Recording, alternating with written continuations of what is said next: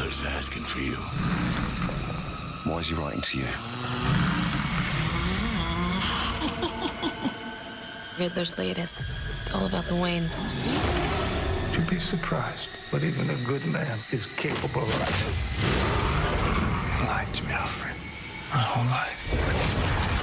We all have our scars, Bruce. Maybe this is all coming to an end.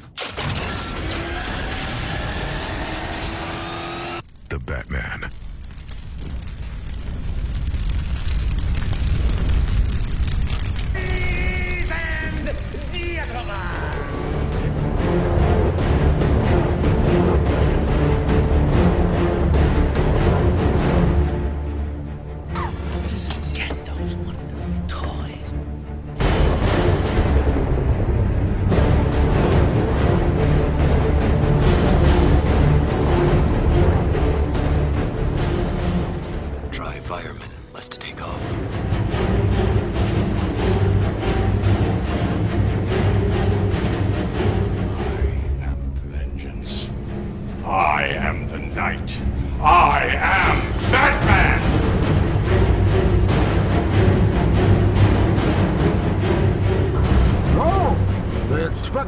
Wreckage, brother. Have we started the fire?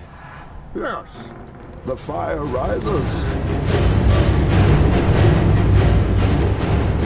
Oh, welcome, citizens of Gotham, to The Fire Rises, a Batman podcast focusing on all things The Dark Knight and his world. If you'd like to connect with the show, you can find us on Facebook, Instagram, and Twitter at TFR Batpod. And if you have thoughts, questions, comments, or maybe even suggestions for future episodes of the show, you can reach us by email at tfrbatpod@gmail.com. My name is Eric Carter, and I am your host. And we're once again, I know we kind of came to the conclusion last time, but we're once again kind of on that road to the Batman, because we're talking about the Batman film one more time. One episode was just not enough to cover all the points and topics that we had to talk about this, so I made the call we were going to have one more crack at it. And when I say we, I mean myself, of course, and my co-host, the other chair of TFR, Mr. Joseph Fornerado. Joe, how are you, buddy? I'm doing good, Eric. Thanks for having me back. Yeah, this is like the road from the Batman. We're now driving away from it a little bit, but we're still pretty close to it. It's been 2 weeks. You've now seen it 6 times already because you're nuts. But or dedicated. I've seen it still, yes, very dedicated. I've still seen it only the 3 times, so we'll see how much that extra couple viewings you've had on me changes things, but it'll be fun to talk a little bit more about it on the stuff that we missed last time. Well, yeah, and the primary reason for going back and revisiting this one more time is because, I mean, frankly, the last episode just had such a good response, really. We had so many downloads on the last episode. It was insane. It was very humbling. It was more episodes than downloads on an episode than we've ever had before. So I'm just very grateful for everyone who downloaded and listened. And obviously that was some new listeners. So if you're new to the show, thank you for downloading. Thank you for listening. Welcome. But yeah, it was kind of staggering. The response we got from the last episode, wouldn't you say, Joe? Yeah, humbling is definitely the word. Thank you, everyone, for joining in, and we hope that you'll stick with us and maybe continue with this conversation with the Batman and what other stuff we might have planned later on in the year. Yeah, so as I was looking at kind of some of the downloads and then just some of the response we were getting and the interaction from listeners, and also just how many people were doing episodes on this movie, I'm like, okay, well, there's a hunger for a little more of this, and I know we're not done talking about it yet. So I decided we were going to bring up a few more points that maybe we didn't bring up last time, because, you know, inevitably when you stop recording a podcast about something like this, you think 5 minutes later, crap, I forgot to talk about that, or, you know, any number of topics come up that you wish you would have talked about on the initial episode. So we're going to cover some of that here. And also I opened it up on Twitter for listeners to shoot in comments or questions or just thoughts on the movie, and we had quite a few responses from that. So we're going to give you just a couple of our thoughts on it that we didn't cover last time, and then we're going to open it up to listener queries and questions and thoughts. So that's kind of what we're going to do today. It's kind of a little more casual. So, but let's kind of get started on that. Well, actually, before we get there, I did want to bring up the new Riddler comic that we got news about today. Matt Reeves posted that we're going to be getting a Riddler comic later this year in October, I think. And it's written by our new Riddler himself, Mr. Paul Dano. So, Joe, what did you think of this news that we're getting a Riddler comic written by the Riddler? Well, when I first saw it, I thought, oh, wow, that's really cool that they're going to do some type of comic tie-in with the film. But then when they actually said Paul Dano was writing it, that's really cool. We had talked a little bit about how, like, you know, you had brought up earlier to me that, you know, Danny DeVito just recently wrote a Penguin comic, but nothing to this extent of a current character, that someone is writing that character, that a part he's still playing. And I just think that's really cool that he's obviously embracing this character this much and really embracing the medium itself, because it's just kind of, to me, it's unprecedented territory as far as I know. I don't know of any other time this has happened with a current comic or a current actor. So any chance to get more of his story and the fact that we're getting it straight from him is really, really cool. Well, yeah, and we've had, like, celebrities write comics before. You brought up Danny DeVito writing the Penguin story not long ago, and then a few years ago, JJ Abrams and his son wrote a Spider-Man comic. But, you know, that's, like, so many degrees of separation because they really don't have anything to do with Spider-Man in other forms of media, and Danny DeVito's, like, 30 years removed from his role as Penguin. So it's really, I think it's really unique to have Paul Dano in the moment, you know, still kind of in Riddler mode, writing a Riddler story. And it appears to be attached to his actual character in the movie, his version of Riddler. So I think that's really neat. It almost makes you wonder, like what would a Heath Ledger Joker comic have been like? Because, you know, he really dove deep into that character, so it would have been really neat to see something out of his mind about the character he played. So I think that's going to be a unique opportunity from Paul Dano.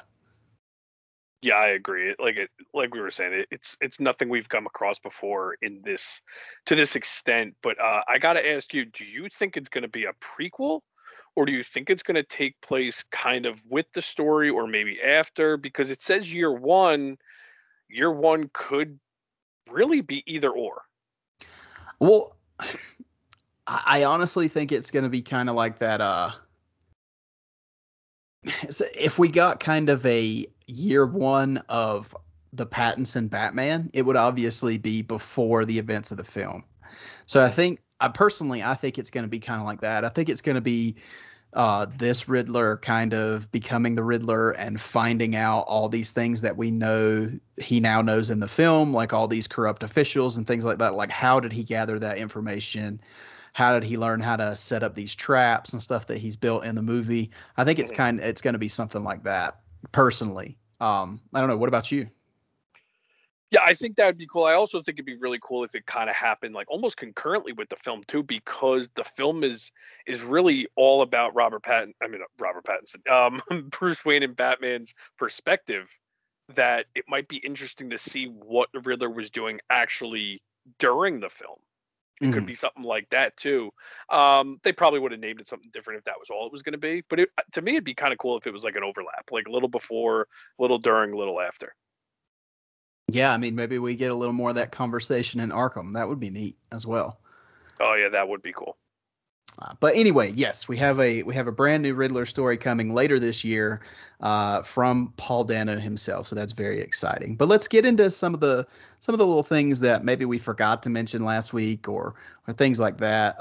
Joe, I know you had something that you wanted to bring up about the movie. What was one of your takeaways that you forgot to mention or didn't get to last time? Well, the first thing that popped in my mind after we recorded was that me and you had talked a lot about, even prior to our recording, that I felt this really had the feel to a DC Black Label book. It was like someone went to a writer and said, hey, we want your take on an early Batman story that's grounded and really not in like a real world setting, but like your take on what you would do if you had Batman already established, but you wanted to set up your Gotham and your world. Take this, run with it, and go. And that's what it felt like to me. Like really, the DC Black Label has been a lot of fun with kind of different stories to that effect, and I really got that vibe from this film.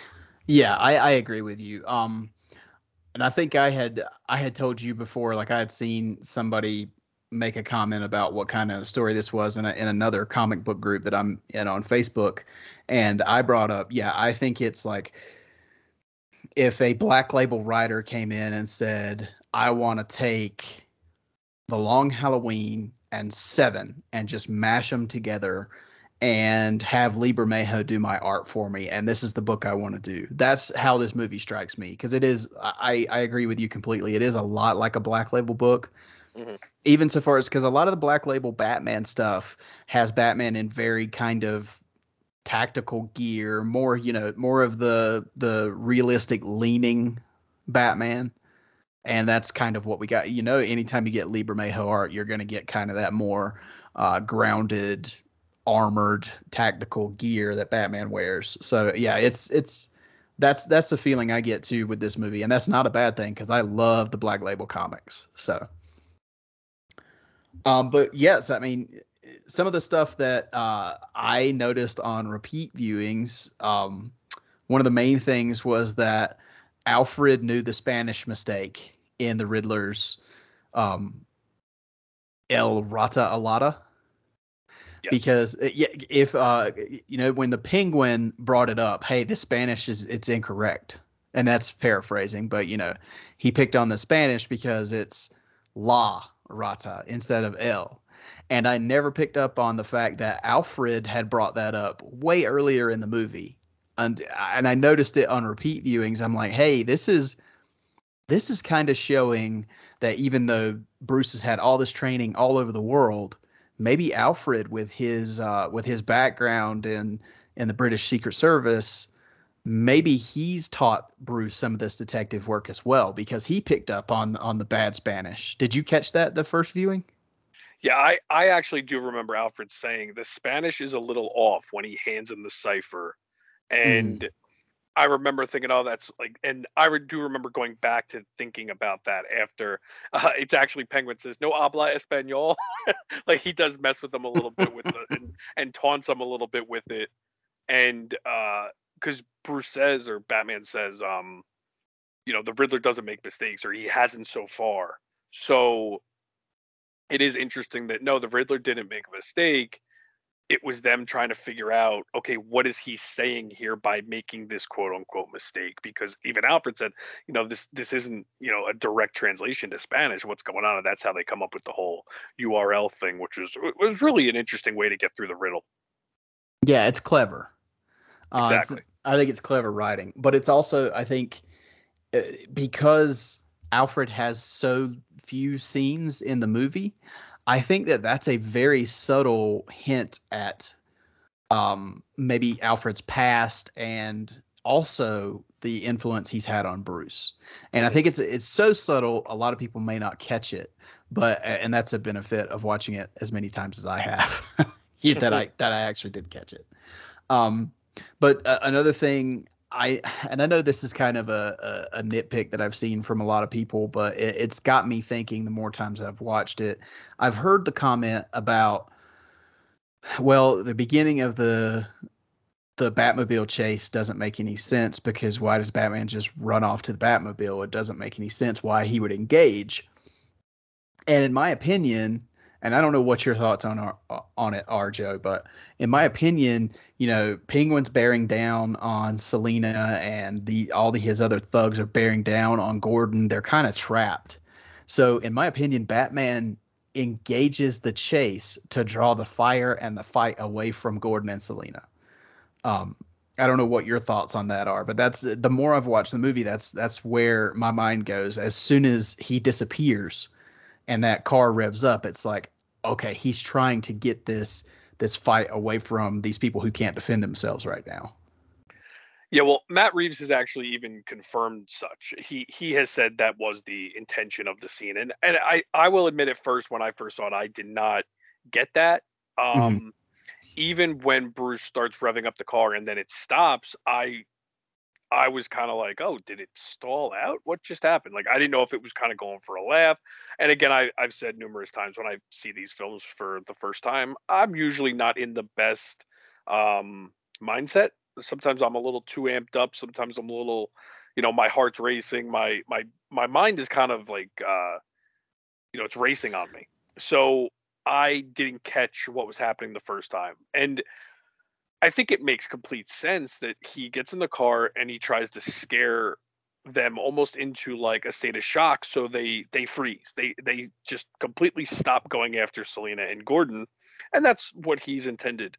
So I can see that, but I also think if we don't get that on our first viewing, is that a fault of the way it was done, or is that on us for not catching it?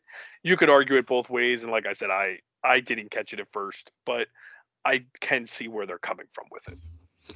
Right. Well, and I will, just to nitpick the scene just a tiny bit, and I know that's probably going to come as a surprise to you, but when he when he kind of lurches the car forward a little bit, when you thought he stalled out, I think it's an editing issue there where after he lurches the car forward, the camera lingers on the car for maybe just a second too long. And that's what makes you think maybe he stalled out or something like that. Yeah. It's weird because I've heard other people say the same thing. But what's funny is the second time I saw the movie, I'm like, why did I think that the first time I saw it? So it's definitely something weird with the scene, because I honestly was like, I was criticizing myself for like, I didn't understand why I thought that, but then I heard other people say the exact same thing. And I'm like, all right, I'm not the only one, but I almost don't even see where I got that from after second and third viewing. But who knows? There was definitely something off with the scene to a lot of people. And I think if enough people say something like that, I guess it's a fair criticism, even if we might not completely agree with it, because I don't think it's that big of a deal. I think it's more of a suspension of disbelief type thing in these movies. I think with a lot of these films, you could say a lot of, why did he do that? Why did so-and-so do this? It's almost convenience of what the writer wants these characters to do for the most part in any of these films. So I have a tendency to just kind of forgive a lot of stuff. Right. Well, yeah. And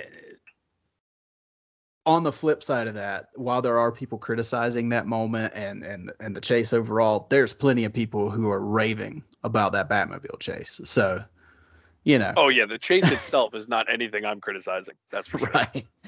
Okay. Well, while we're talking about the Batmobile, really kind of the last little thing that I wanted to bring up is the progression of the Batmobile as it kind of relates to Batman himself through the film, and not only just the Batmobile, but his vehicles in general. So I think if you read the prequel novel, you can definitely see an evolution from that time in Batman's life and the car then and the Batmobile we finally get for that chase scene in the movie, because it has, from the prequel to this movie, it has evolved and it has changed. And you kind of see the progression throughout the movie, because when the movie starts, you see the car's covered in tarp and the motor's not in it. It's on a cherry picker over off on the side. And then later we see that Bruce has been working on it, because you see all the parts laid out on the table, things like that. And then by the end, of course, we get the fully fleshed out, for this version, Batmobile. And I think it's kind of interesting because it follows the Batman through this story, because he's evolving as a character as well. And then you kind of see him embrace the change a little bit at the end, because his motorcycle even goes from just a regular motorcycle to, at the end, he's really embracing that bat motif, and he's got the Batman emblem, or the Batman head on the front of the motorcycle for that very last sequence in the movie. So I kind of wanted to get your thoughts, Joe, on what you think of the progression of the car, and his motorcycle, and what you think we may see going forward. Do you think this car is going to become more Batmobile, for lack of a better term, quote unquote, in the future? Well, yeah, I hope that as the film progressed, it's when he decided to put the bat insignia on the front of the motorcycle, because the other conversation I was having with myself was, okay, does he have a quote unquote bat cycle and a regular motorcycle? He just never had the bat suit on while he was riding the motorcycle, so he had his civilian motorcycle the whole movie. I'm hoping that, no, by the end, he's almost like embracing the branding. So he added that throughout the progression of the film, like you had said. I really hope that if we had maybe gotten another Batmobile chase, like at the end of the film, or, you know, right after this film takes place, that maybe he will start really adding to the vehicle and maybe adding some more gaudy fins, or just some nice color to like change it up a little bit. And again, I don't need too much. I think it just makes it more fun that way. Like even something as corny as the, you know, just putting a bat head on the front of it. I know that's something that was really done in, I guess, the 50s and 60s, I think, in the comics, and really embraced. And I want to say, was it Super Friends that did that, or was Super Friends the one that just had basically the 66 Batmobile but in blue? I don't remember. I think that's what it was. Okay. I don't remember if we've seen the battering ram version in animation or not, but everyone knows that Batmobile, and I think it'd be really cool if they found a way to somehow do that. I don't see it as a direct translation, but some homage to that, because we know he loves homage in the 66 film. He did a lot of little sly homages to that, and I think it's fun that Reeves, as grounded and as dark as this film is, he found ways to really pay tribute to one of the funniest Batman iterations. Mediums. Yeah, exactly. Well, and I think, to your point, I think there's absolutely a way that you can use that bat emblem on the front and still keep it as a quote unquote grounded style. I mean, you could use some sort of, you know, brush guard or mm-hmm. cow catcher, whatever you want to call it, for the front of the Batmobile, and just shape it like a bat, or, you know, something like that. I mean, there's a way you could do it, and I'm sure given the assignment, Matt Reeves could pass it. So. And honestly, like, we do like to pick on the fact that the Batmobile looks like a regular car, but we're also pretty easily pleased. No, not we. Okay, no, I'm sorry, not we. Well, some of us do like to pick on that, but we're easily pleased too. Like that bat signal on the front of the bike goes a long way with a lot of people. It does. I mean, you look at the 66 Batmobile, there's really not much to it other than the bat logos on the side. You put a bat logo on the side of that car, okay, I'm good. You know, you don't need to go crazy. But again, I just like to see it evolve a little bit. I don't need a completely different Batmobile, because I don't know if that would make that much sense, but any type of evolution for that car, I'm here for. I mean, you're not wrong though. I mean, you take the red bat emblems off the side of the 66 Batmobile, and it could almost be a Mayberry police car. So yeah. So, but and yeah, it's funny because what's funny is a lot of us I'm sorry, not you, but a lot of other people have been saying that, you know, we just need a bat signal or something. And I'm looking at my Batmobiles right now. The only one that has any type of bat signal on it is the 66 Batmobile, and the tires on the Forever Batmobile. I don't even remember. I think there are also bat signals on the tires for the Batman and Robin Batmobile, because they're the ones that stay level, which I remember thinking that was really cool. They went up through a lot of work with that. So it's funny that that's like the kind of stuff we look for, but meanwhile, none of the other Batmobiles really have it. Well, and I would even argue that the Justice League Batmobile is even less bat-themed than Pattinson's. I mean, it's right there. Hey, it's armor panels. There's really no wings or fins or. There's no fins on the tumbler either. No, I would agree with that. I mean, those are both tanks. So, no, but they don't look like a regular car. No, you're right. I get that part. Yeah. I get that part. But I think you could easily transform this current car into a more traditional quote unquote Batmobile. Yeah, I agree. It could actually be even more comic booky than the rest of them, because none of these started in the comics that we're talking about. No, you're absolutely right. Yeah. Okay, well, that's kind of do you have anything else that you wanted to bring up before we kind of get into the listener questions, Joe? I have one quick question for you now that you've seen the film 6 times. Did you find out what the leg holster was for? Yes, I'm glad you brought that up because I was going to talk about that and almost forgot. So there's a scene where Selina and Gordon and Batman have Kenzie on the roof where the bat signal is, and Batman has to give chase to Selina. And he goes to this beam and he pulls out a cable and attaches it to the beam and he runs down the side of the building. I'm almost 100% sure he pulls that cable out of the holster. Okay. And as he's running down the building and you know the camera's following him, you're kind of looking at him as he's coming down towards the camera. It looks like that cable is feeding off of his right side. Mm-hmm. So I'm pretty sure that's what it is. It's a spool of like high tension line or thick cabling or something like that. And it makes sense because at first, you know, we thought that holster was for a grapnel gun, but he has those spring loaded in his gauntlets. Mm-hmm. So why would he need one in his holster as well? But if that doesn't have enough reach, you know, I can see this holster holding a big spool of cable. So that's, I don't know, it makes sense to me.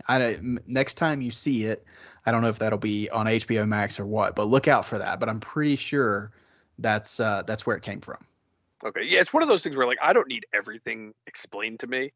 I was more just curious if there was an explanation for it in the film, and I don't, like, I don't think it's necessary, but I think it's cool if you do notice it, but also if you have to watch it 6 times to then notice it, like, is it really that big of a deal, and is it as necessary to even have it? But it is what it is.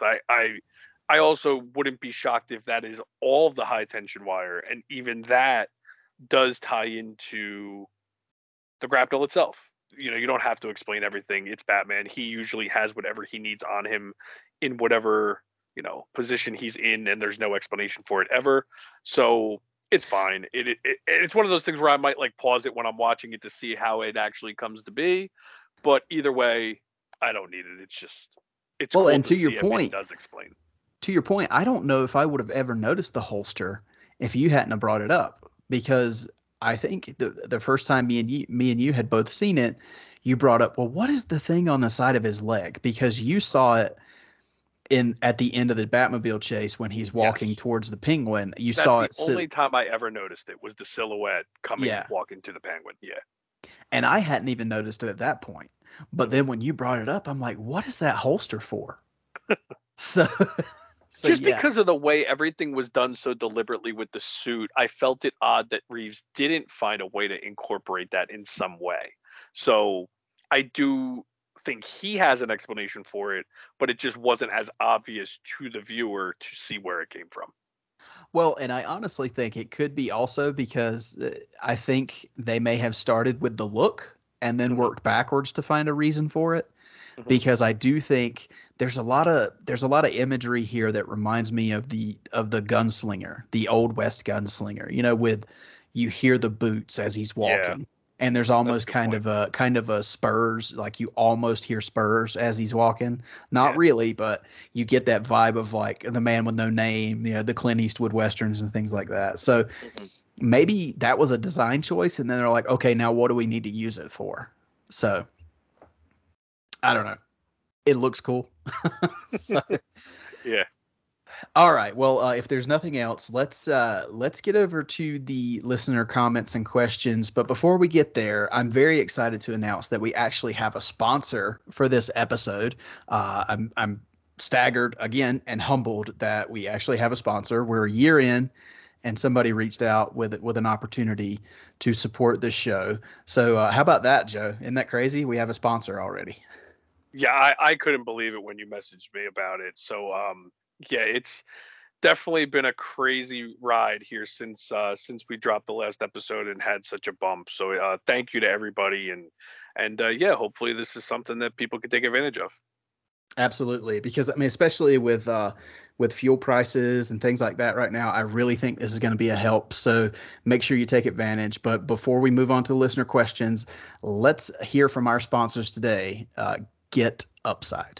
Hey guys, I wanted to take a moment to tell you about the sponsors of today's show, the good folks at GetUpside. Now, what is GetUpside? Well, it's an app that gets you cash back on everyday purchases, not points or coupons, but real cash. And why not earn cash back on the things like gas and food that you're buying anyway? With GetUpside, you earn cash back on the things that you need so that you can spend on the things that you love. GetUpside is great for your wallet and for the businesses that you care about. So how does it work? Well, you simply open up the app and claim an offer for whatever you're buying, be it gas, food, or groceries. You check in at the business and choose which card you're using, or you upload a receipt picture later. You pay as usual with a credit or debit card, and then you get paid. The cash appears in your GetUpside account, and you can cash out anytime through bank transfer, PayPal, or an e-gift card to Amazon, Starbucks, and dozens of other places. There's no limit as to how much you can earn. So the offers work as such: up to 25 cents per gallon on cashback on gas, up to 45% cashback at restaurants, up to 30% cashback on groceries, and up to 22% cashback at convenience stores. With the bonus code BATMAN20 that is special for The Fire Rises, you will earn an additional 20 cents per gallon on your first fuel purchase. I use GetUpside. I've used it for quite a while now, even before they sponsored us, and I love it. I've gotten quite a bit of cash back on my everyday purchases, and it's been great. It's really one of those situations where it almost sounds too good to be true, but there's honestly no catch. You use the GetUpside app. Biggest thing is remembering to use it. Use the GetUpside app when you're buying gas or at the grocery store, and you get cash back into your account, and you can transfer it into your bank account. Super cool, super easy, and I hope you guys take advantage of it. Remember that promo code BATMAN20 to get an additional 20 cent per gallon off your first purchase. And thank you to the good folks at GetUpside for sponsoring The Fire Rises. All right, guys, let's get into what was on your minds. So let's start off with some messages we got on Twitter. Our first one comes from at CMJ1923, and this guy's name is Chris. He's listened to the show for a long time, so thank you, Chris. And his tweet says, "Is that Joe Chill in the funeral scene with Bruce? When he hears Bruce's name, he has a shocked look on his face, and the camera deliberately stays on him for a second." Now, I'm going to start by saying we have an email that is kind of similar to this. There's a kind of a second half to that email. So we're going to answer this, Chris, but then you're going to get kind of the rest of it in that email answer. So, Joe, I'll start with you. Do you think the guy that Bruce sees at the funeral scene is Joe Chill? I had never even considered this until I saw some people maybe speculating that. I think it's a fun speculation. I think it's even fun to think that for yourself. If it's not proven otherwise, hey, you can think, hey, maybe that's Joe Chill. And I don't think it's proven to be correct or incorrect in the context of the film. I took it as we're seeing someone that clearly does not think highly of the upper class in Gotham. Mm-hmm. And when he hears it was Bruce Wayne, I took it as, oh, like, I'm talking to Bruce Wayne. I don't like Bruce Wayne, type of thing. So I don't know. It almost like he was taken aback that this was Bruce Wayne and he was actually like next to him having a conversation. And that's really the extent to what I thought they were trying to put across. But hey, I think it's kind of cool if maybe that is Joe Chill and that's what he's thinking about at that moment. So I don't think it's wrong to think that. I think it's a fun conversation to be at. Yeah, I agree. I personally, for me, I don't think it's Joe Chill. I think his reaction is, you know, if you were in a public place and you realized you were standing next to one of the most, you know, known people in the world, because I mean, Bruce Wayne is pretty much a celebrity. So you know, if you're in this public place and you hear you're standing beside, I don't know, Elon Musk, you're going to have that reaction. Mm-hmm. You know, you're going to be kind of taken aback. So I don't think it's necessarily because he has this past with the Waynes. I think it's just because he's standing next to Bruce Wayne. But I could be wrong. I mean, there's a very real possibility that it could be Joe Chill, and you could headcanon it that way if you wanted to. So unless we get something with this guy specifically in future movies, I think you can really think whatever you want to. So, yeah, but that's my feelings on it. All right. Thank you, Chris. Moving on, at RRT_714. His name is Bobby, and he said, well, your initial review is still on my list. So many podcasts, I can't keep up. And yeah, that's true. Joe, I don't know how many podcasts on this movie specifically you've listened to, but I've listened to quite a few at this point. So Bobby's not wrong. There's a long list of podcasts covering the Batman. How many of you listen to, out of curiosity? I don't know how many I've listened to, but I think I might have just finished up. I think I have one left. I got through a lot last week, and then I had a couple extra I wanted to get through that I didn't get through. But I started my final one yesterday. And because it's the weekend now, I will finish it on Monday when I go back to work, because that's when I like to listen to my podcast, is while I'm working. I drive around a lot, and that's when I really dive into my podcast. And I didn't listen to a lot the week of the Batman, because I took off to enjoy the weekend and go see the movie a couple times. Right, exactly. I will say, just to give a shout out to a few shows, and forgive me if I've left you out, but there's so many. I know I've absolutely listened to the Vigilante 1939 and their coverage on it, and Holy Batcast, of course, and Straight Outta Gotham, and let's see who else. Real Blend, obviously. So yeah. DC on Screen. So I've listened to quite a few podcasts about this movie, and I really had to do some catching up after our initial episode, because I really didn't want to listen to a lot of people's thoughts before we got to talk about it ourselves. Does that make sense? Yeah, I did the same thing. I think you said, did you say DC Squadcast? That was another one. And Fans Without Borders, their final episode. Yes. I'm gonna miss those guys, but that was one of the episodes I definitely listened to last week. And yeah, it's been a fun week. Everybody wanted to talk about this film, and I wanted to listen to everybody talk about this film. So yeah, I completely understand you not getting to anything yet, or everything yet. It's been a fun, grueling task.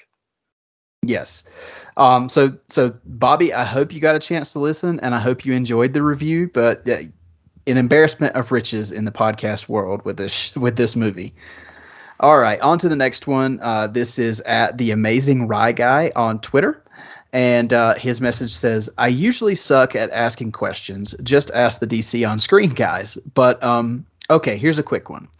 In the future, would you want to see Bruce continue to use the bat chest emblem as a utilitarian tool, or should it be more traditional? Take the new logo and imprint it on the suit. Well, thank you, Ryan, for that message. And I'll start with this one. So I really like the unique way in which the Batarang was represented in this film. I love that he pulls it off of his chest, and I love that it's like some kind of high impact magnetic system that it just clicks back into place, and that he can use it for different utility purposes, and it's not just like a random throwing star. Even though I'd love the Batarangs that Batman throws, this was a really unique take on it, and I really liked it. So I guess it all depends on where Matt Reeves and the filmmakers go with the Batsuit in the future, and how that works. Because, you know, of course, because of toy sales and things like that, the Batsuit's going to evolve, of course.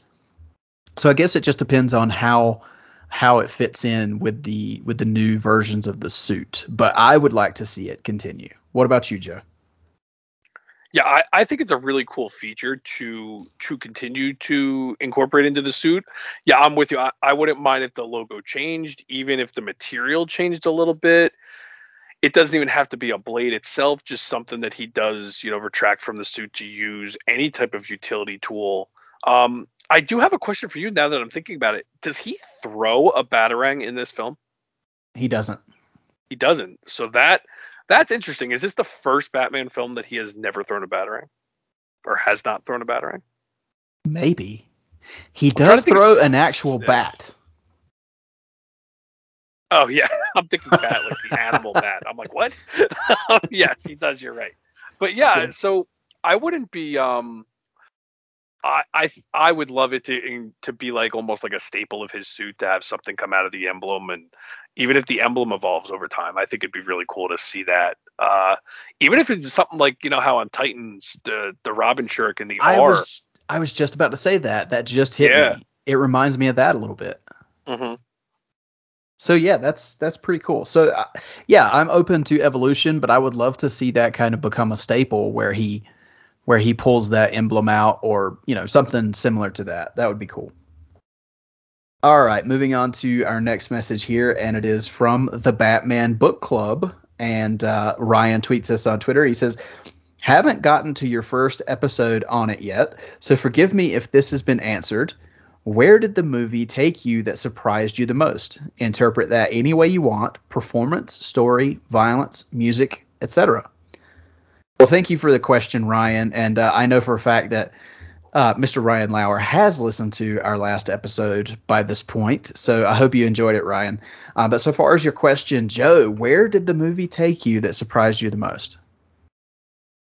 The first thing that comes to mind is emotion. I did not expect for this film to go to such hopeful lengths. The ending of the film really got to me. Even the emotional scene with Alfred, I didn't expect to become that emotional in this film. It's probably the most emotional I've ever become, or ever. The most emotional I've ever felt in a solo Batman film the first time I saw it. Over time, I have a tendency to get more emotional as the more attached I become with these films. But this one hit me on the first viewing right off the bat with the Alfred scene in the hospital, and then the message at the end that he has to become more than just vengeance and really be an example for the city, for the good people of the city. And it really hit me hard, that the clear message of what this one man is doing against impossible odds. It was really powerful. And it's definitely the thing that I love the most about this movie. And it's definitely not what I expected from the film. And on top of that, the only other thing I could really think of, which is the polar opposite of that topic, is humor. I love the humor in this film. I think I still am laughing about Thumb Drive. I think it's perfect. It's the humor in this film is right up my alley. I absolutely loved it. I think I said that on the review episode, but those are the two things that surprised me the most with this film. Well, and the humor is never forced, and it's not to criticize Marvel, but a lot of times it takes me out when a very serious, deep moment is undercut by a joke. It's like, well, you had me. You had an emotional pull for me there, and then you kind of cut it off at its knees. And this movie never did that, which I appreciated. But there is some great subtle humor in the movie. So that was nice. I'm with you on the emotion. That was, I think, the scene at the end when this girl that Batman is taking to the helicopter to be airlifted, and he lays her on the litter. And he goes to pull away, and she grabs at him like she's desperate not to let him go. That hits me every time I watch the movie. It's like that's a big emotional punch, because it shows you the evolution of Batman through the movie, and it shows you the effect that he's had on these people. And I think one thing that's been a big criticism of Batman movies for a little while now is he's not heroic enough. And this shows you that, no, he's absolutely a hero. And people need that kind of heroism. And it's I don't know, it's just it's a really, really nice moment. But the biggest thing I think that has surprised me about this movie, and this has kind of changed over time after Ryan sent this question, I've been thinking about it a lot. And the one thing that really surprised me about this movie, and it was before the movie ever came out, because I got the soundtrack several days before the movie came out, is the music. And I know, Lee Ankerett, you think I'm crazy. Joe probably thinks I'm crazy too. But for me, this is my new favorite Batman score. I love this music. It's wonderful. I've listened to it on repeat. I've listened to it over and over again. I love Batman's main theme, and it almost gets to the point where you could listen to this score and you could be like, well, he uses that same beat over and over and over again, and you could think that it gets too repetitive, but it doesn't. It's so unique the way he uses those notes, but in different ways to represent different parts of the story. So yeah, I was really blown away by the music and super surprised by it, and it's my favorite Batman music now. So Joe, tell me how crazy I am. I definitely don't think it's my favorite, but I can at least appreciate the fact that you're right with just using those two notes in different ways. It's almost very bluesy or very jazz like, where it's just taking those two notes and playing them differently over and over again to, you know. What's the word? I was going to say emote emotion. That's not how you say that, but to bring out the emotion of the scene. And I love the score. I think what I love about all the Batman scores, and listen, I know I'm Mr. Positive. I don't bash anything. All the Batman scores are so different. I mean, this is nothing like the score from BVS, whether it be Beautiful Lie or the Batman Suite, or any Batman music we get in Zack Snyder's Justice League, or it's not like the Zimmer score in the Dark Knight trilogy. It's nothing like, is it Rosenthal in Forever?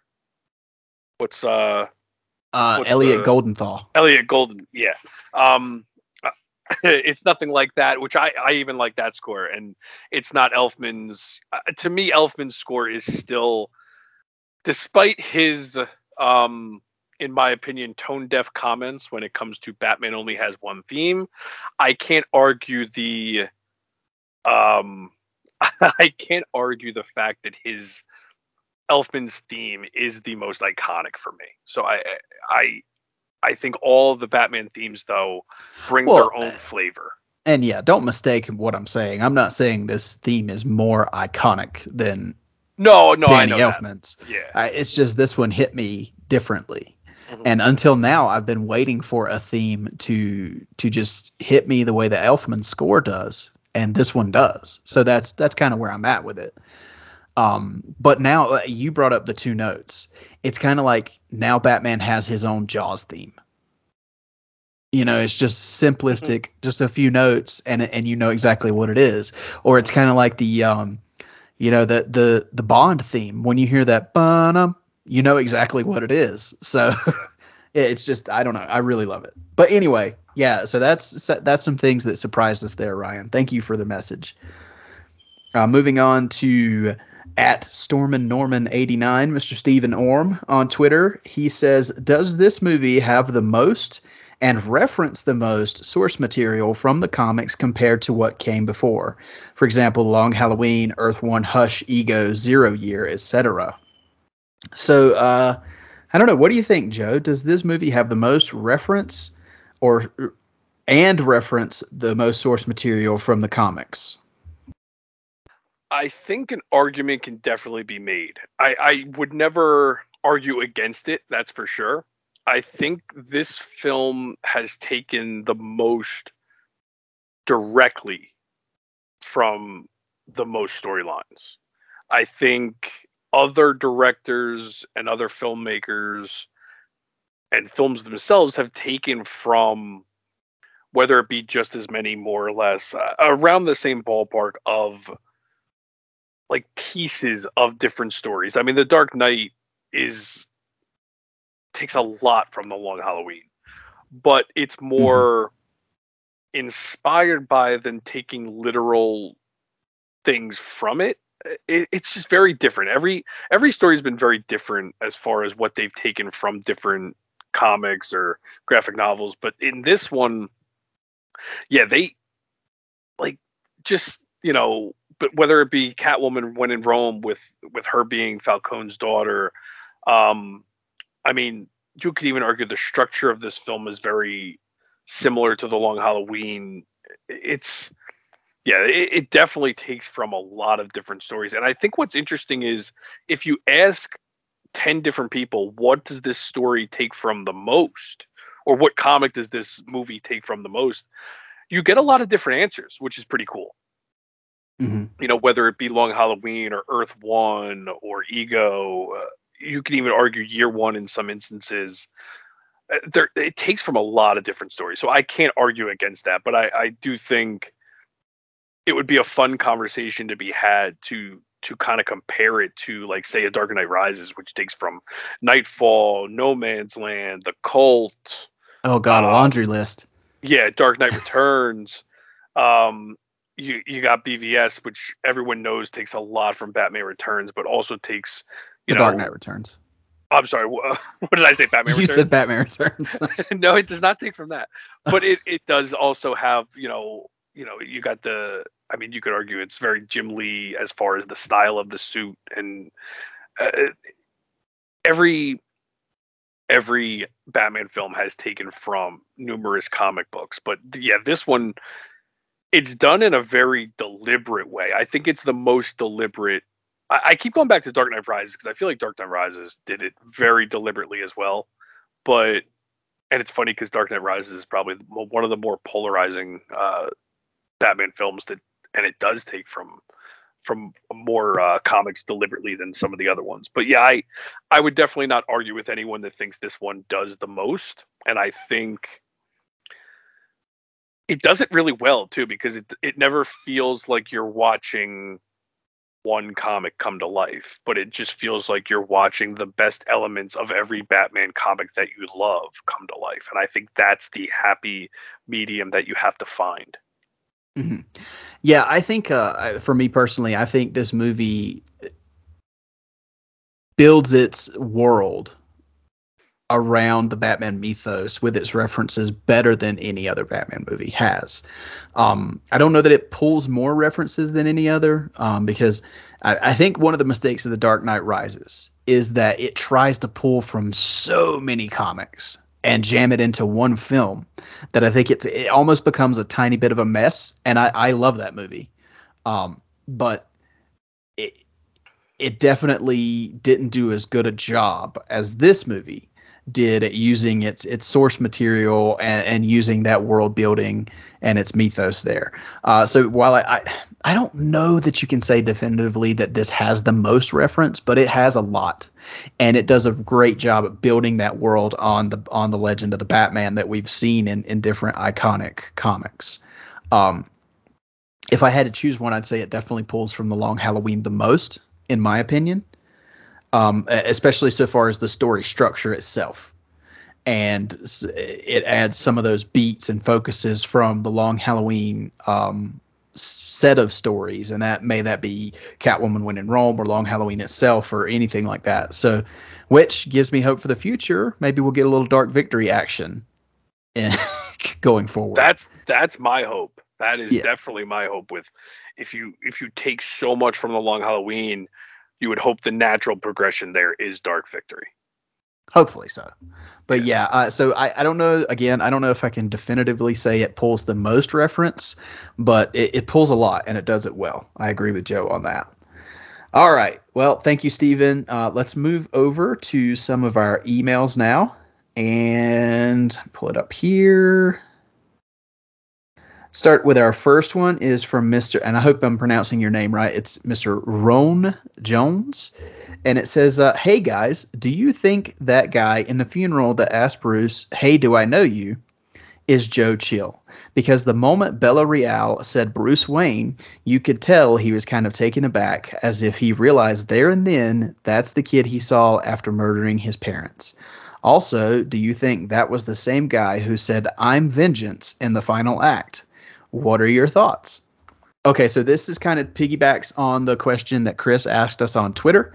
So again, this is asking if we think that gentleman at the funeral scene is Joe Chill, and do we think he's the same guy at the end, the final Riddler thug that gets unmasked. So I'll go to you, Joe. We've kind of already answered the first part on if we think it's Joe Chill, but do you think it's the same guy at the end of the movie that gets unmasked?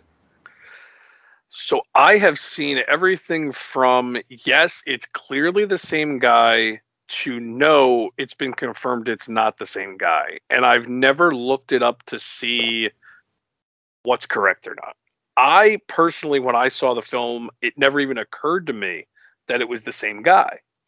But then when people said it was, I'm like, oh, well, that makes sense. Like that's why it was supposed to be a aha moment when they unmask him. But then I've seen people say, no, that's actually not true. It's two different people. So I don't know what to believe. To me, it wasn't the same guy. I definitely don't think it's... If it is the same guy, then I definitely don't think it's Joe Chill. I don't think it's Joe Chill anyway, but right.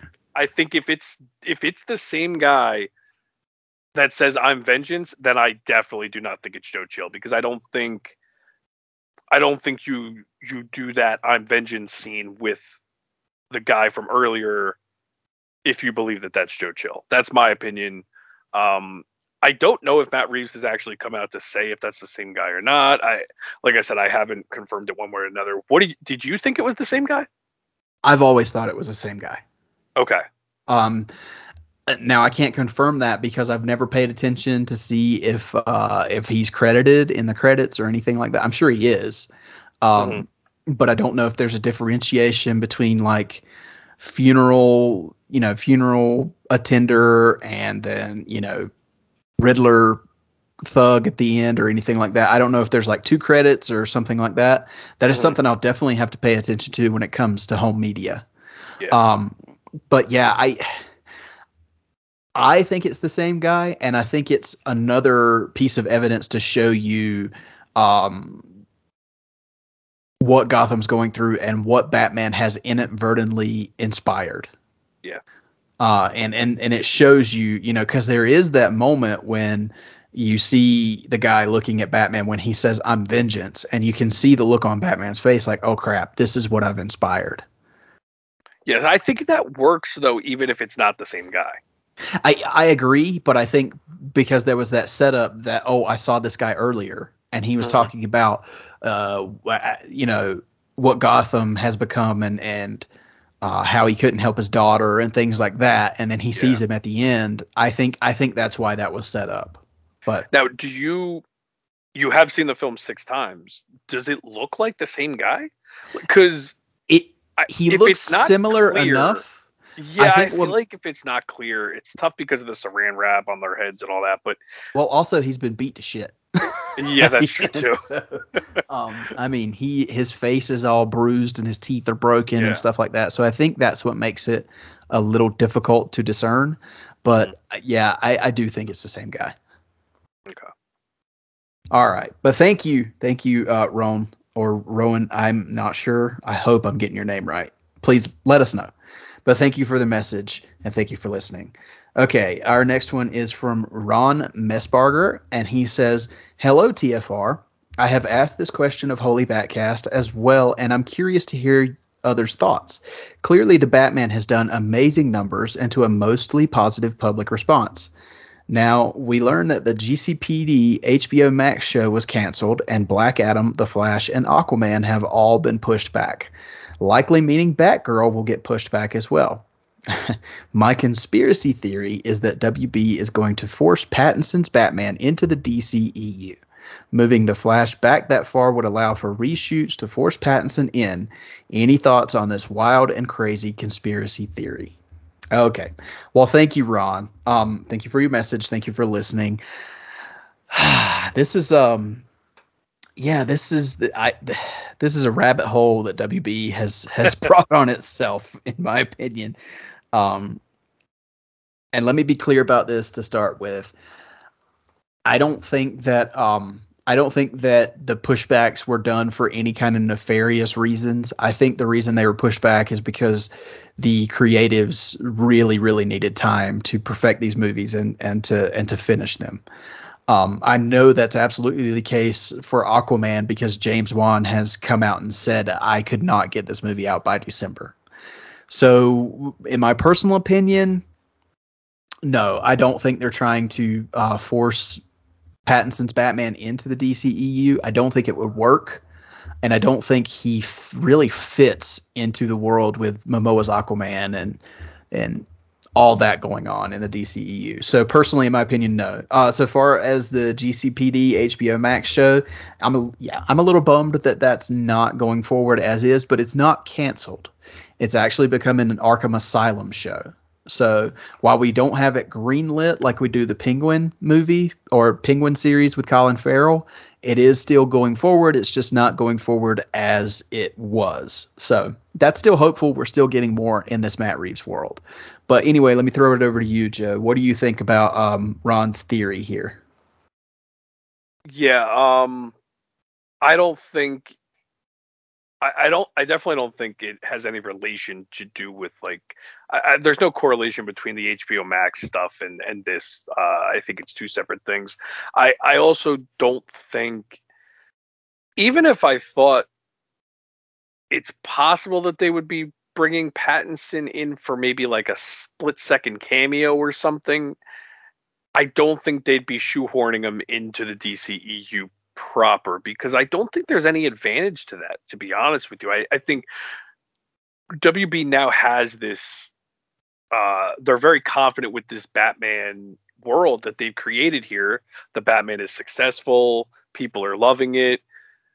You're not gaining much by bringing him into a world that he's not supposed to be a part of. I think it's more beneficial to them to establish the Batman world and establish the DCEU proper as its own thing, because you have so many different things going on with the DCEU right now that, you know, it's just different. I don't think you need to bring Pattinson into that. And I don't think it makes much sense to do that. Now, yeah, as far as the delays and stuff go, unfortunately WB brings on these kind of things themselves. I agree with Eric. I think it was done to give these creatives more freedom and more time to do what they wanted to do, but yeah, the timing is a little frustrating because we just got that Heroes trailer, which you said it was still attached when you saw it the other day, correct?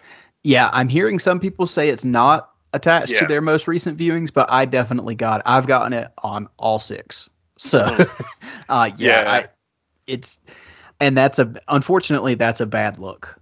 So yeah, it kind of is what it is. I wish they would kind of re-edit that sequence and maybe pop in Super Pets and Shazam footage and send that out to theaters. So maybe we could, because the general audience still thinks these movies are coming this year. So that's unfortunate. Yeah, it bummed me out because a friend of mine went and saw the Batman last week, and he's a casual. He knows I'm into this stuff, and he calls me up and he's like, "Oh man," he's like, "the movie was great, but," he's like, "they got a lot of movies coming out this year too." And I'm like, "Yeah, not quite." Yeah. So that's frustrating because on one side he's like, "Wait, that doesn't make any sense. I just saw the trailer," or on the other side you got the people that don't have a friend like me or any of us nerds that really follow this stuff. They're coming out of that and they're just going to assume all those movies come out. So it is definitely one of those things where I don't buy into the conspiracy theories, but I do kind of blame WB for people having these conspiracy theories. So it is what it is, unfortunately. And luckily we do have enough stuff to tie us over. Am I bummed? Yes, I'm bummed because I want these films, all of them, tomorrow.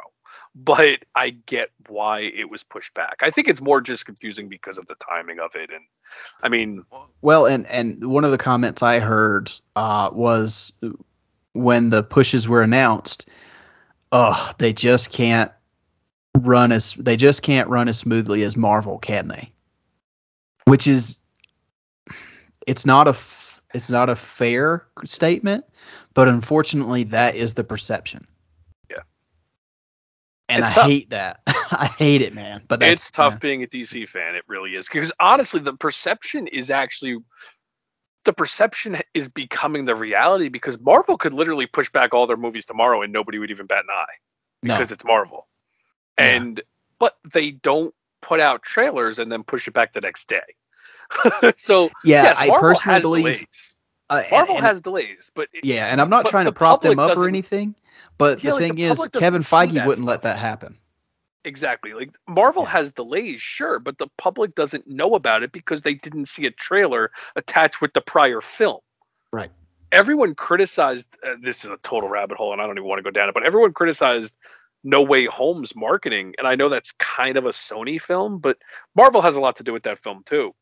They wouldn't start marketing that film until they knew exactly when it was coming out because they didn't want to deal with a lot of the delays and stuff. So again, it's... And from a retroactive perspective, look how well that marketing worked. Yeah, you can't criticize marketing for a film that makes almost $2 billion. Yeah. So anyway, we'll move off the soapbox and we'll move on to... yeah, thank you, Ron. Thank you for the message. But moving on, our final email here is from Mr. Lee Ankret. And Lee, we saved you for last because you wrote us a college thesis. I needed the whole episode to finish. While Eric is talking, I'm reading Lee's email I wasn't able to finish it before we started recording. We are, of course, kidding. We love you, Lee.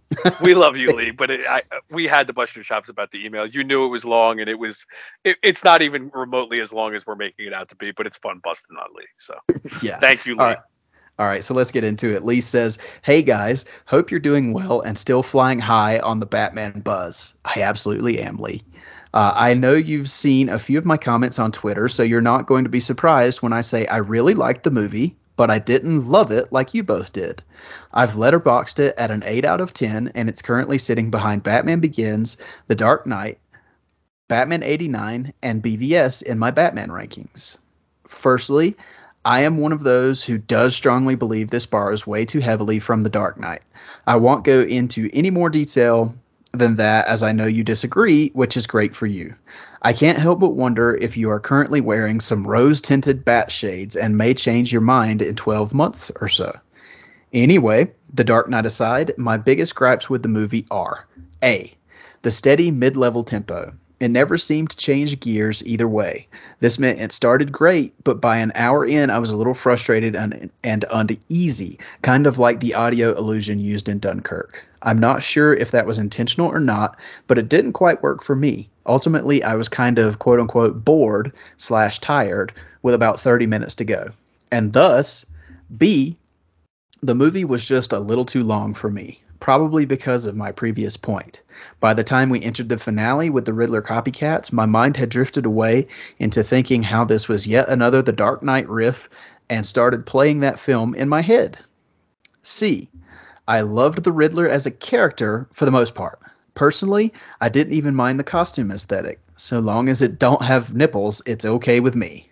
However, what did frustrate me was that this extremely intelligent psychopath with an obvious obsession with Bruce Wayne couldn't connect the dots and work out Bruce is the Batman. I would have preferred the scene to have been a big reveal rather than a U-turn. Riddler should always be the second smartest in the room, and I like when he has to keep Bruce's identity secret for his own self-gratification and the self-torture that brings. They're my main gripes, but if I'm honest, I do believe there was more to like than not like. I loved Pattinson as Batman so much. I was genuinely surprised. I really loved Farrell as the Penguin.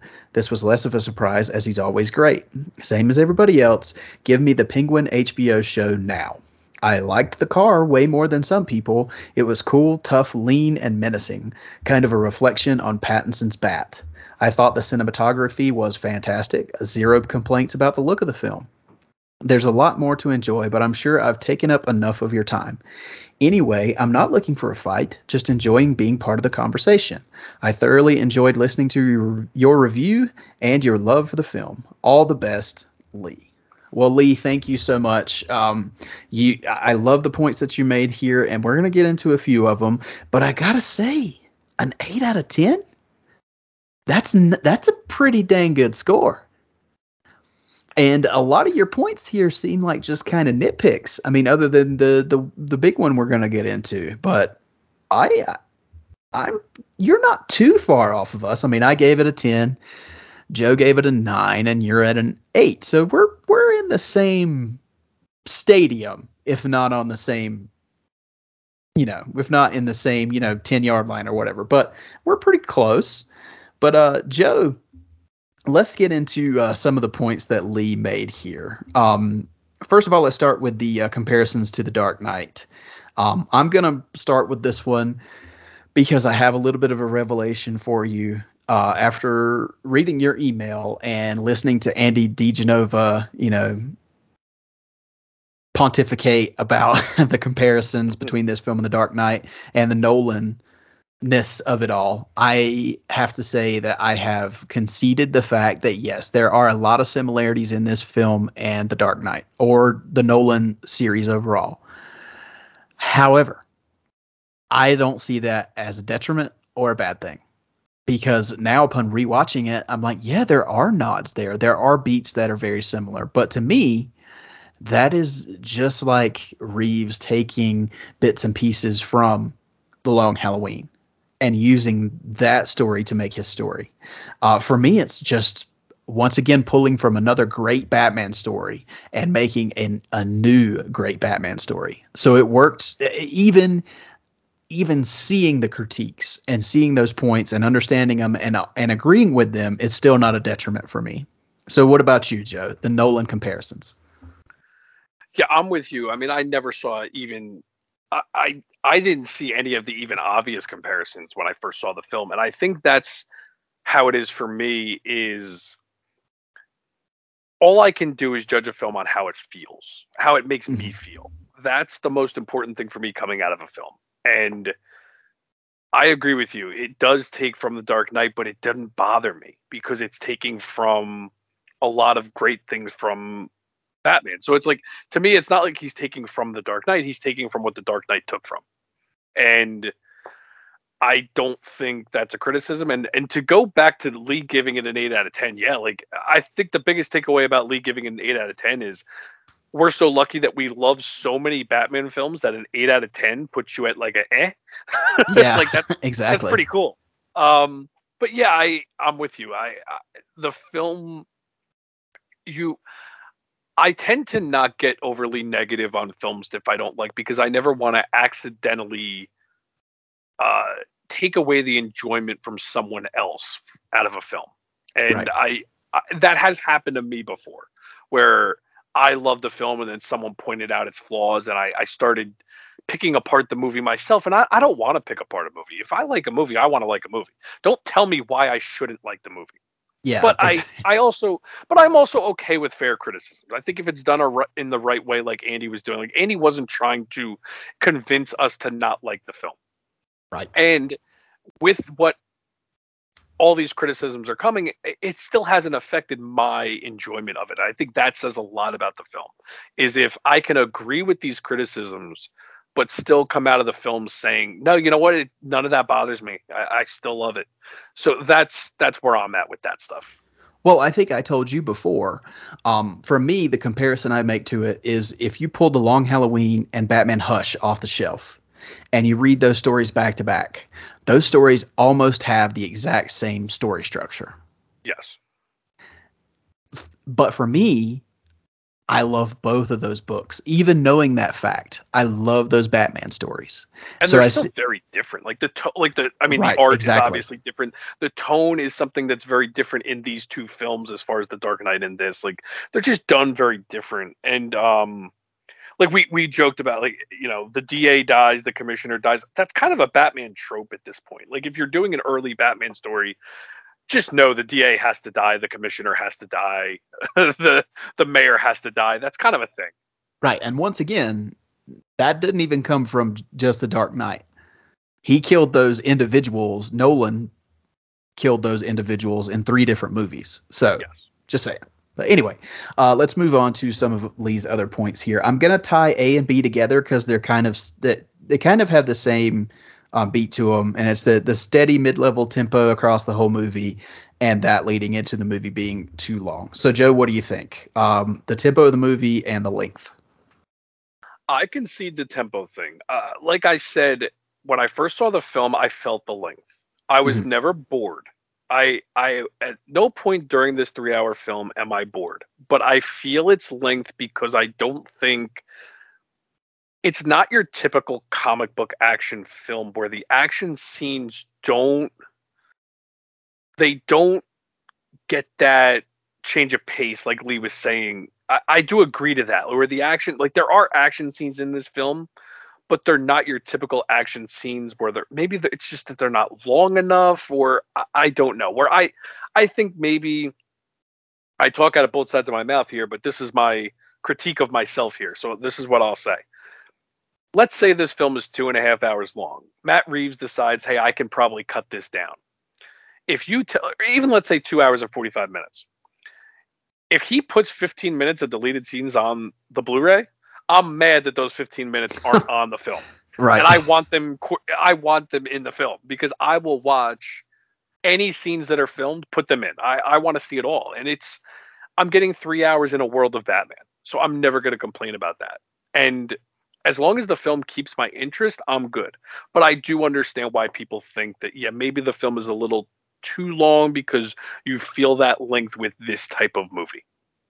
Right. And I've compared it to like watching The Lord of the Rings extended editions. Obviously, there's stuff you can cut out of there. They did. And the theatrical editions. But you know which one I choose every time? The long ones. Because I love being immersed in these worlds. And yeah, for me, this movie, it flows well at the length it's at. And I think I knew going in what I was getting so far as the tempo. I was expecting kind of, especially with all the Seven comparisons and the Zodiac comparisons and things like that, I knew it wasn't going to be heavy action every few minutes. I knew it was going to be more of a slow burn detective story, and that's what we got. So I was prepared for that. So it worked for me. I feel the length in the way that I know when I'm done, I've watched a long movie. Kind of like what I said with The Lord of the Rings. When I finish one of those movies, I know that I have watched a long movie, but that's not a detriment because I enjoyed my entire experience watching it. So while I acknowledge the complaints, and I've heard some other people say it's a little too long. My wife said it was long. She didn't say that as a bad thing. She just said, man, that's a long movie. So I get it. But anyway, moving on to the final point here about the Riddler. Joe, what do you think about what Lee said here about he wishes the Riddler would have known that it was Bruce Wayne? I take it as he was so focused on hating Bruce Wayne, but loving Batman because he thought him and Batman were in it together. He never even put two and two together that they could possibly be the same person. It's like sometimes the most obvious thing is right in front of you, but you're never looking at it. Kind of to the point of the rat with wings is a bat. Well, Batman's not thinking he's the target because they keep talking about who's the rat that they're trying to find in the, you know, the big conspiracy. So, well, and they have, they don't have the history like we do of reading Batman comics for years and hearing the rat with wings, yeah, you know, things. So just saying, but and I agree. Like I do like Riddler knowing that Bruce Wayne is Batman, but I also don't know if I want that right off the bat. I don't want that as a Riddler Year One story. I want that as a Riddler down the road where he finds it. And after having this, you know, feud with Batman for so long and learning that, you know, after Batman's been on the mission for, you know, 5-10 years at that point, even longer, he takes so much pride that he's the only one that has taken that knowledge that he can't divulge that information because he would lose that, you know, the title of being the only one that knows. Right. Because for the Riddler, knowledge is power. And if you let that go, you have a little less power. I see it as kind of like you said, I would love to see him now focus his energies on discerning who Batman is and learning that it's Bruce Wayne. Because I think in this movie, the reason that the switch was made, which I thought was a very clever moment in the movie when you realize that he doesn't know it's Bruce Wayne, but he thinks that Batman's been working with him the entire time because he loves Batman, but he hates Bruce Wayne. So he can't reconcile that would be the same person. That just doesn't, you know, compute because it's two ends of the spectrum for him. So I thought it was very clever storytelling, but I'll tell you this, Lee, I love the aspect of Riddler that he knows who Bruce Wayne is, but he cannot cannot tell people, because that would be letting go of that information. I really love that aspect of the Riddler, and I'm hoping that's where it goes in the future. Maybe we find out that he learns Batman's secret identity. I don't know. We've kind of once again turned critiques into positives, but that's where I'm at with it. I would like to see that Riddler, but I liked how effective it was in this story, because that was a big moment. And that scene was done so well with Batman, like looking at the cameras, because he was like, oh crap, he knows who I am. And then it switched. And when I was in the theater, when it switched and he's like, we almost got him, I was like, oh wow, he doesn't know. So yeah, I thought that was a good misdirect, and I thought it was great storytelling. But yeah, so that's kind of where we're at with that, Lee. Thank you so much for your email. We appreciate your continuous support. You've engaged with us for quite a while now with the show, so we appreciate you continuing to listen, and thank you for the message. And we're really kidding on the length of your email. We enjoyed it, so thank you for that. But Joe, this kind of brings us to the end of our coverage of the Batman. I'm sure we will talk about it at some point again in the future, but so far as right here, right next to the movie, it's still in theaters. It was fun to talk about it once again, and I want to thank you for coming along with me and interacting with the listeners. Oh, absolutely, and thank you to all the listeners. You know, I probably forgot to thank all of you individually for sending in the questions, but. Thank you guys so much. I actually gave Eric a hard time when he opened it up to questions, and I'm like, Eric, that's a lot of pressure. Like, what, we're gonna look like fools if nobody responds? And then, but luckily you guys did respond, and that's my favorite part, is interacting with you guys. So I'm really glad that everybody did that, and we got to discuss some more things with this film, because it's been a lot of fun. Yeah, absolutely. And I'd also like to give shout outs to Jamie Drewley and Garrett Greve and Ryan Lauer and Andy DeGenova and Brendan Lowe, and just tons of people out there that have reached out and gave us just warm thoughts and supporting the show and supporting us. So we really appreciate all that. So thank you guys so much. We appreciate it. Yeah, thank you very much. Yeah, Joe. Until next time, until we meet again, tell everybody where they can find you on social media. You can find me on Twitter and Instagram as jforn11 and on Facebook as Joe Forno. Very nice. And so far as myself, my personal accounts can be found on Instagram and Twitter. That's at me Carter. It's mecarter89. The show can be found on Instagram, Facebook, and Twitter at TFR Batpod. If you want to send us an email like these fine folks did today, we will read them on the show. You can reach us there at tfrbatpod@gmail.com. If you'd like to visit our blog, that would be at tfrbatpod.blogspot.com. That's where I post little musings that really don't fit the podcast medium about Batman. But also, if you would go give us a rating and review on Apple Podcasts, we'd sure appreciate it. It helps out the show, it helps us gain exposure, and helps other people find us. Don't forget to go download the GetUpside app and use the promo code BATMAN20 to save an additional 20 cents per gallon on your first purchase. But until next time, thank you for joining us, thank you for listening, and make sure you keep that bat signal lit and pointed skyward.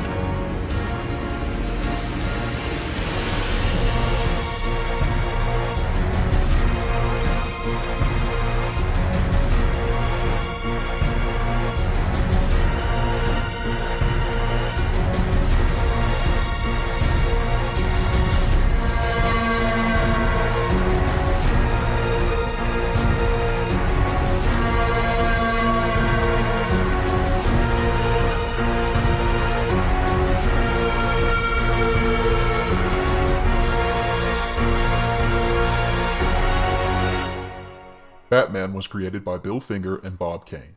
The Fire Rises, a Batman podcast, is in no way associated with AT&T, Warner Brothers, or DC Comics. The thoughts and opinions expressed by the participants are solely theirs and do not represent the companies that they work for. Thank you for listening.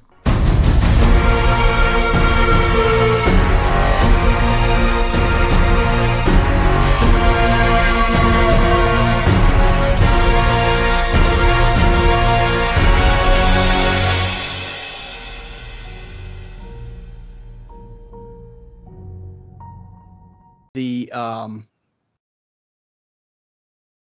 Shoot, what was that? What did I bring up yesterday, Joe? The Oh God. I'm gonna edit this out, by the way. Yeah, I figured that once you stumbled. What did you start with? It was quick news. Oh, the Riddler comic. That's right. Okay. The Riddler Year One comic. Yeah, let me get into that. I think it's funny that you thought that's what it was, and then you knew you had something and totally could not remember what it was. Okay, so I'm gonna have to edit here.